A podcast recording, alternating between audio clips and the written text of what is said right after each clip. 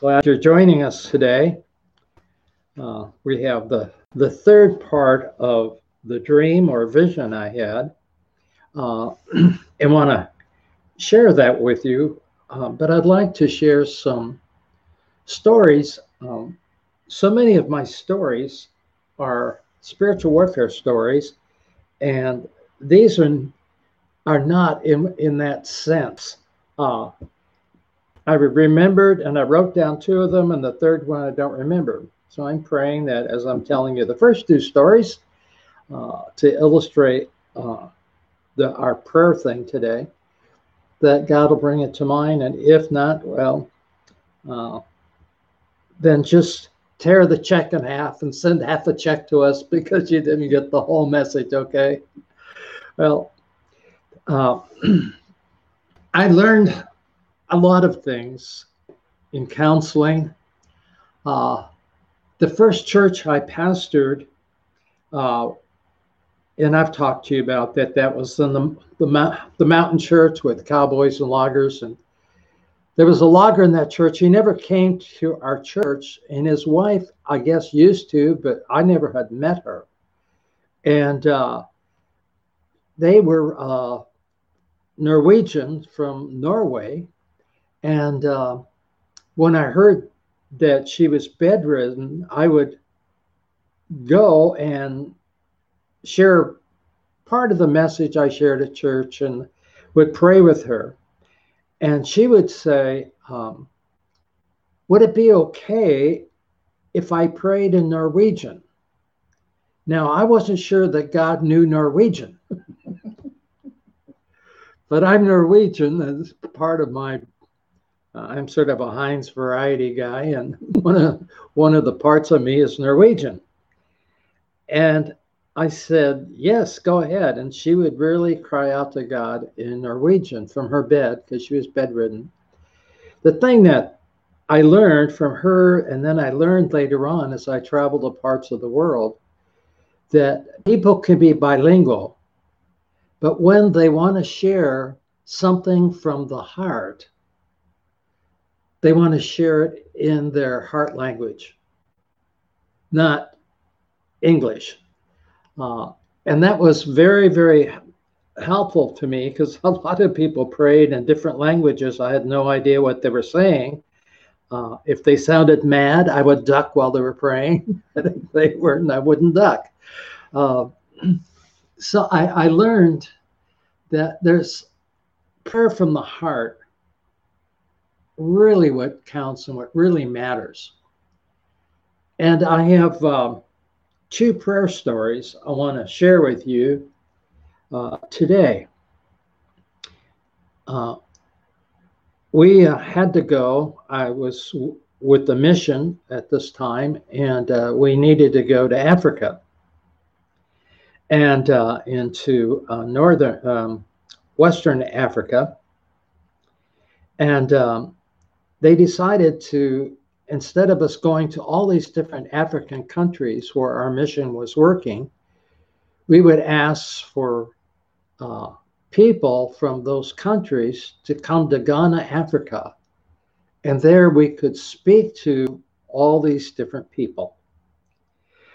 The um, I was to go and to provide, I was teaching spiritual warfare uh, and also to counsel. And I knew that some of these people were from French speaking uh, countries. They could speak English, but French was really their heart language. So I, uh, I, I, I, said, you know, to really be able to minister effectively, uh, we have a, a missionary here in Africa who uh, was speaking French uh, and and worked in French French Africa parts of Africa that were French, and so they had her come and meet us in Ghana, Africa. And I had known her uh, from the mission and times she'd be there and so on. And she told me a wonderful story. Um, an experience she had. And I'd like to share this with you because she was going to translate when people are counseling and they have to share something that's hard or difficult, sometimes the English words escape them. They, they, they don't know how to say it, but they can say it in the heart language. And so she was a wonderful help. Well, she um, was single, and there was a gal with Christian Missionary Alliance mission that was single, and they decided, when both of them spoke French very well, they decided to team these two girls up. And they would go to these various churches that didn't have a women's ministry, and they would come in and teach women how to minister and have ministry, and also how to have a ministry to the children and how to lead children to Christ and that kind of thing. And it was very, very successful. And so when we met, she said, Gemma, I, I'd really like to tell you a story. She said, This just happened to me. This was right after Easter um, when we were meeting there in Africa. And she said, I'd like to tell you uh, this experience. No one has heard it yet, but let me tell you, she said, she and her friend had a ministry in church and it was very successful. And one of the deaconesses kind of looked out for them. And uh, and in this part of Africa, and a lot of Africa, I'm sure, but in this part, definitely, one of the ways you show that you like someone or concern or that kind of thing was to cook cook something and bring it to them. And so this lady would cook up something, and so when the girls came back from ministering, uh, she would bring it over to them and did this for for over a year. Uh, she cooked periodically for them. Well, she got a, a, a letter from this woman uh, at Easter time because they had moved on to another church in doing what they were doing. And this lady asked their forgiveness because she was poisoning their food. She didn't like them and she was trying to kill them. And so she would put poison in the food and she knew it was enough poison to kill them. The gals would eat this poison food and they were okay. they didn't they didn't fall over. So the next time she did, she upped the poison. And uh, she looked at me and says, Can you imagine? We're we were eating poison and we never even got sick. Um, and she said, you know, it reminds me of the ending of, uh, I think it's Luke that has the two endings, where it says, they shall drink poison and it'll not affect them. And so she had been, God had protected her and her partner. And this woman had come to Christ here she was on staff at the church or as a deaconess, and she had never trusted Christ. And she didn't like these girls because women in the church were looking to them because they were teaching them and so on. And so she tried to get rid of them. Uh, and she said, Can you believe that? We never prayed. We never asked God protect us from being killed. And yet God protected us. Uh, and that's a, a, to me a wonderful prayer of God's protection. You know, we can pray. They were committed to the Lord. They had a prayer life. They were being used of God, and yet uh, when it came to touching them, God protected them, even though they didn't pray about not being poisoned. Uh, so, prayer is is a wonderful and it's a wonderful, powerful thing. So here were women protected who were walking with God and uh, they were protected and didn't know it. What about you?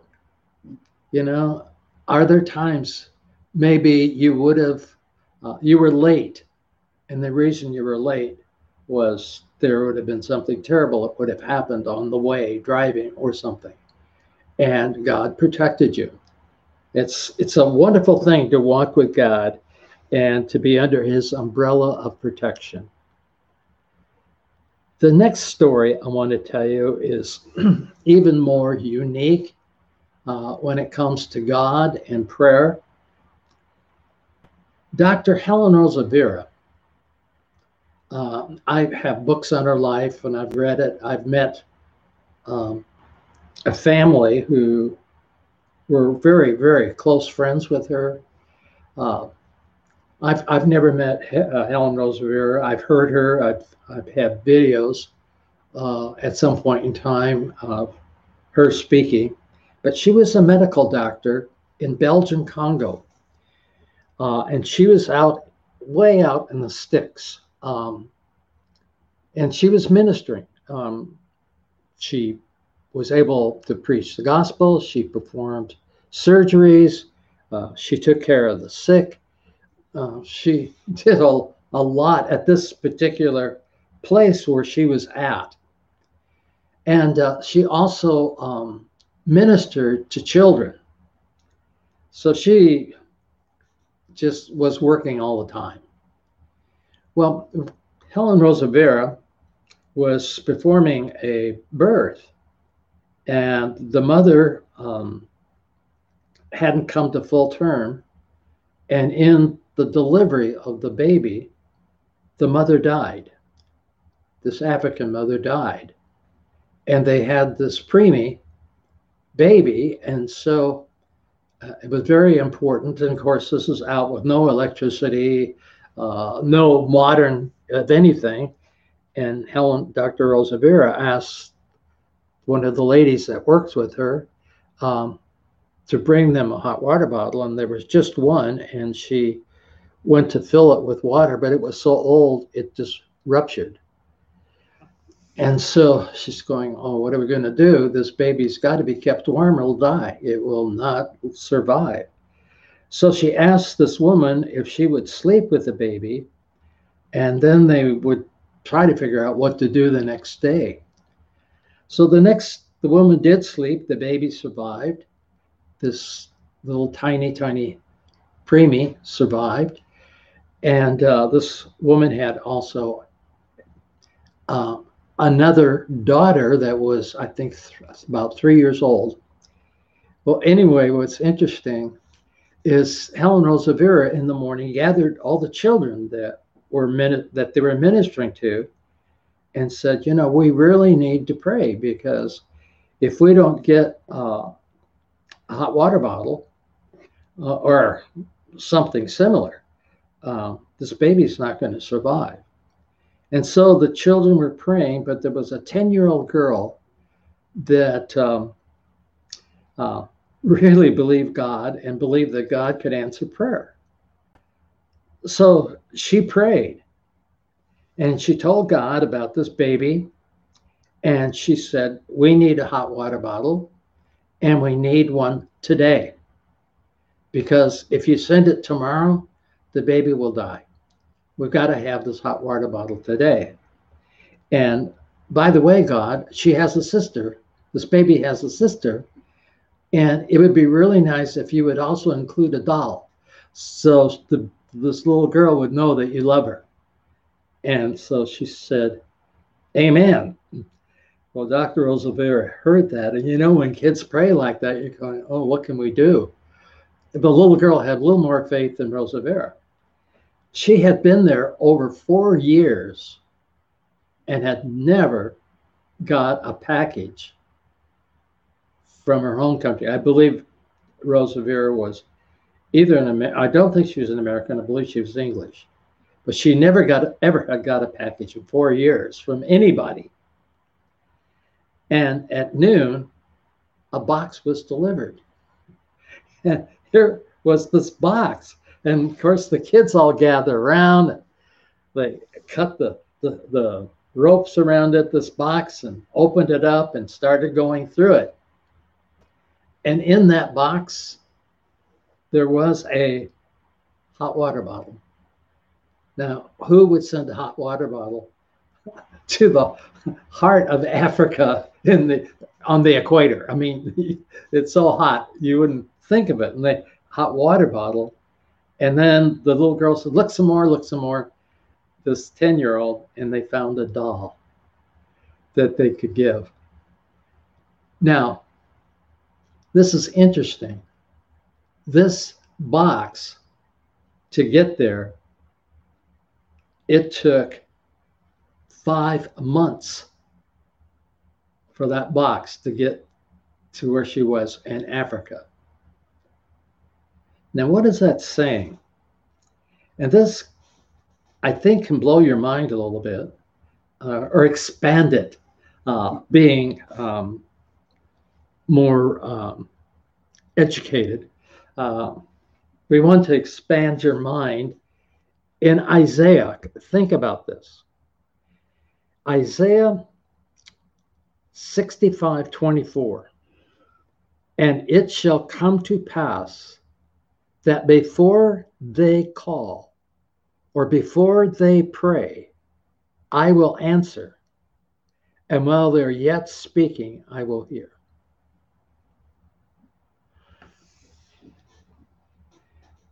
God knew that these girls were being poisoned and he protected them. God knew that there was going to be this preemie baby and they were going to need a hot water bottle. And he knew that they ought to put a doll in for this little girl so this little African girl really would believe that God answers prayer. So that package was put together five months before they prayed about it. Now, I'm sorry, but that blows my mind. God answered a prayer before I knew I had a need and answered it specifically, not just generally. Oh, they got a box. Now, because it had normal, you know, bandages and you know, pills and things like that in there. But who said, let's put a doll in there? Helen Roosevelt is probably not playing with dolls anymore as a medical doctor. You know, it's just when you think of that and, and that verse, and that's a good verse for you to think about. It shall come to pass before you pray, I will answer, and while you're at speaking, I will hear. So God can provide for our needs before we even know we have needs. So when we pray, we get an answer to prayer, but the answer, uh, there was a chorus we used to sing. I believe the answer's on the way. I don't know if you ever sang that, but we used to sing that uh, in church. I believe the answer's on the way, you know. and see, when you pray, you need to what? Believe the answer's on the way. And what I don't know, what I need to pray for, I'm trusting God He's going to take care of me. Uh, whether, you know, whatever country I'm in or whatever I'm going through, God will take care of me. Okay, now, what we are, we've talked in our thing about prayer and about the dream I had. And there were parts, different parts uh, to that dream or, or vision, because I don't remember because it was it, it lasted for hours during the night. And we've covered two aspects of it. The first was that we were to use our website to call people to pray for hurting people. And um, and of course that keeps going on, even though we moved on to number two. Calling people, uh, pray for those out there who are hurting. The second prayer uh, that we had, and we we added to that, but we added, you know, um, situations that come up that you hear, like going back to school, and it's very very difficult for the teachers uh, to follow all the rules and regulations right now, and um, and the teaching is is much more work for them, and so on. And so, you know, praying about things that pop up now, uh, the teachers, the struggles, um, and all of that. But the third one um, is an important one. And I, I really prayed about this because this is not a, an easy thing to talk about uh, when you get involved in politics. Um, I'm not a, a politician, but we need to learn about politics in a way and prayer. And so, First Timothy chapter 2 is a really good verse because we're to pray about uh, this, we're to pray, uh, I mean, pray for those. Here he says, I exhort, therefore, that first of all, supplications and prayers and intercession and the giving of thanks be made for all men. And so there's the things what, what can be involved in my praying for others. Well, thanks, you know, intercessions, supplications, um, praying for their needs, that kind of thing for all men. And then he adds, for kings. Well, who are kings? Well, he adds, and for all they're in authority, because you may not have a king, or you may have someone who is a leader that thinks he's a king, whatever. Whoever are the leaders, he says, pray for them, for that we might lead a quiet and peaceable life in all goodness and honesty. For this is good and acceptable in the sight of God our Savior, who would have all men to be saved and to come to the knowledge of the truth. So we're told here to pray for those that are in authority. And it's right now, I know we have people in other countries that listen to this, but in our country right now, um, if you are in politics at all, somebody is against you. and it, it's, it's just fracturing uh, our people. And so, as believers, God says, pray for them.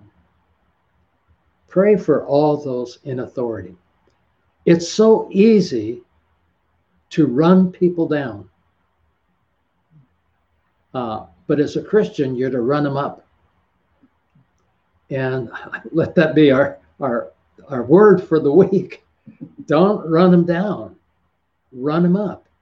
Um, if, if they're as bad as what you say they are, they really need your prayers.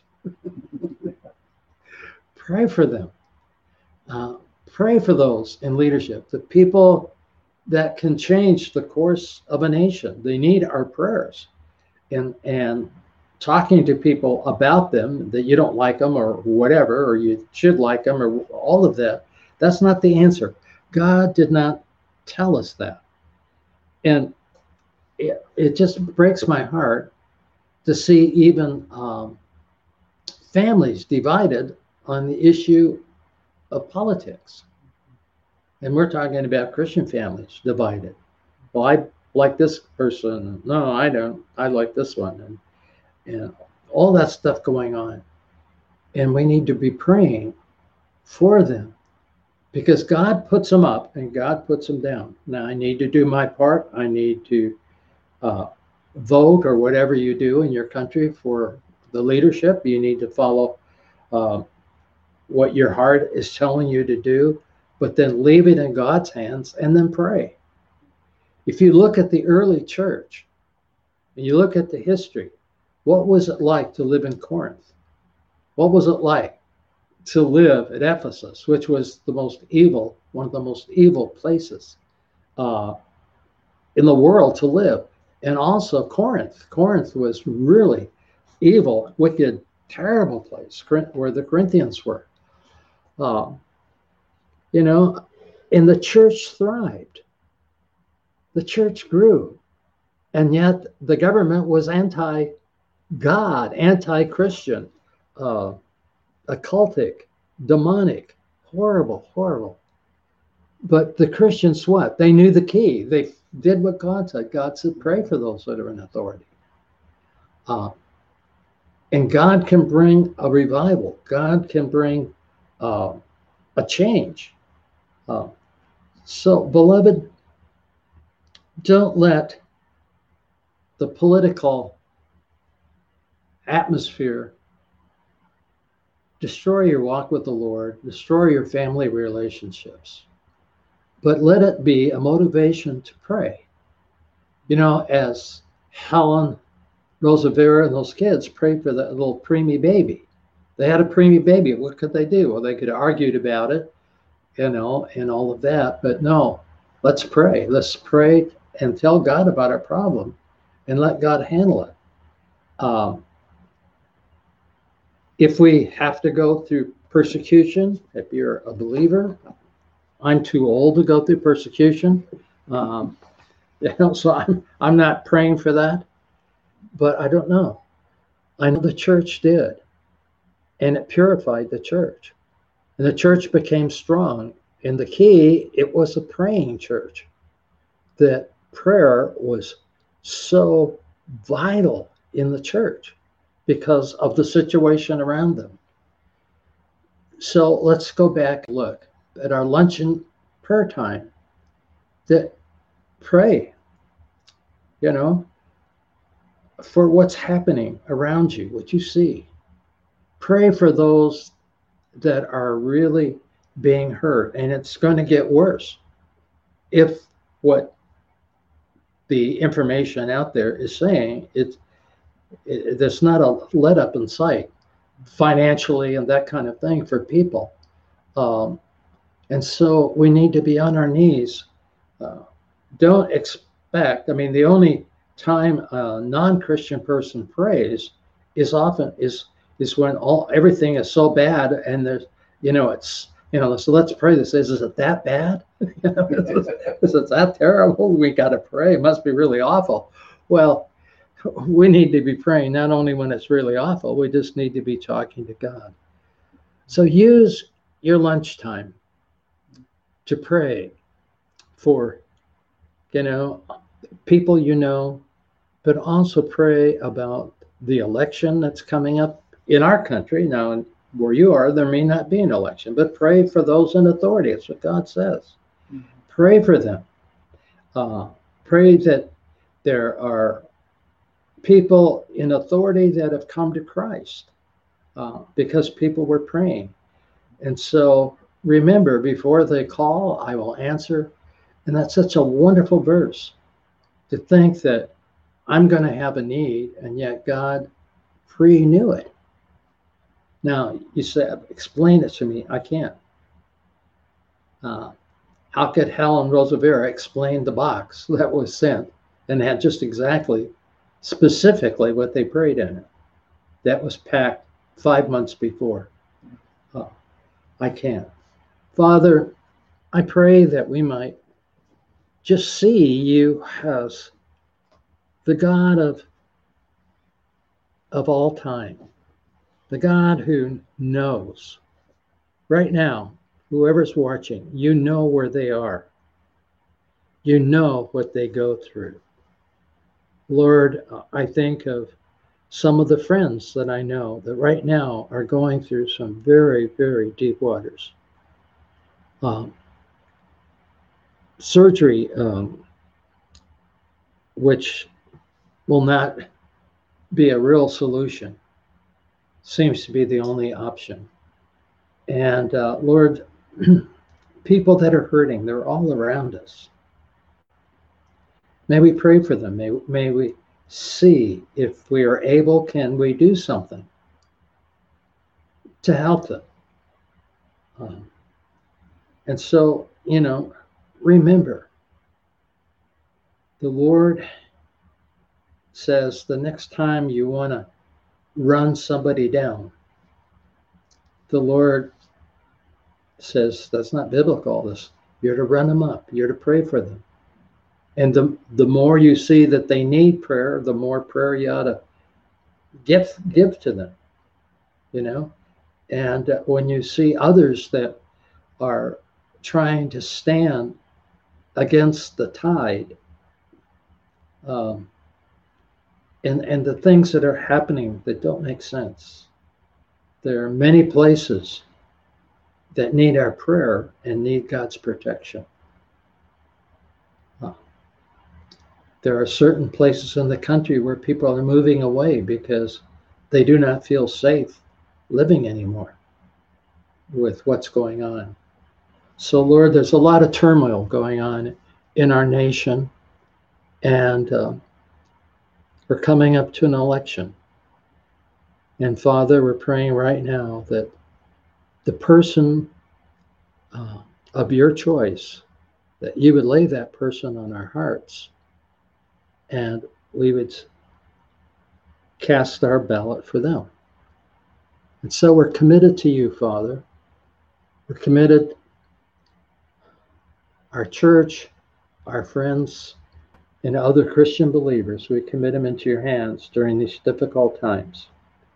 And so thank you, Father, for the wonderful privilege of going into your presence and to pray. And Lord, help us to learn to let go of our prayer requests. Give us the, the inner satisfaction, the inner joy that you've heard and you have it. It's what they used to call, Father, praying through. I pray till I know that you've heard me and I can let go of it and trust you to bring about the right answer. So we thank you, Father, that we can take our requests and lay them at your feet and that you're able to answer them according to your will, not necessarily ours. In Jesus' name, amen.